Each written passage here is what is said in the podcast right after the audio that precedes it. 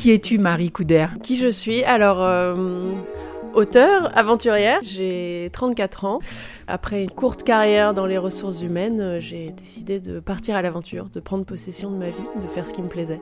Et qui es-tu, euh, Neil Openot Un dangereux idéaliste euh, qui a commencé une drôle de carrière, lui, euh, dans la mode, en fait, alors que c'était pas du tout mon univers.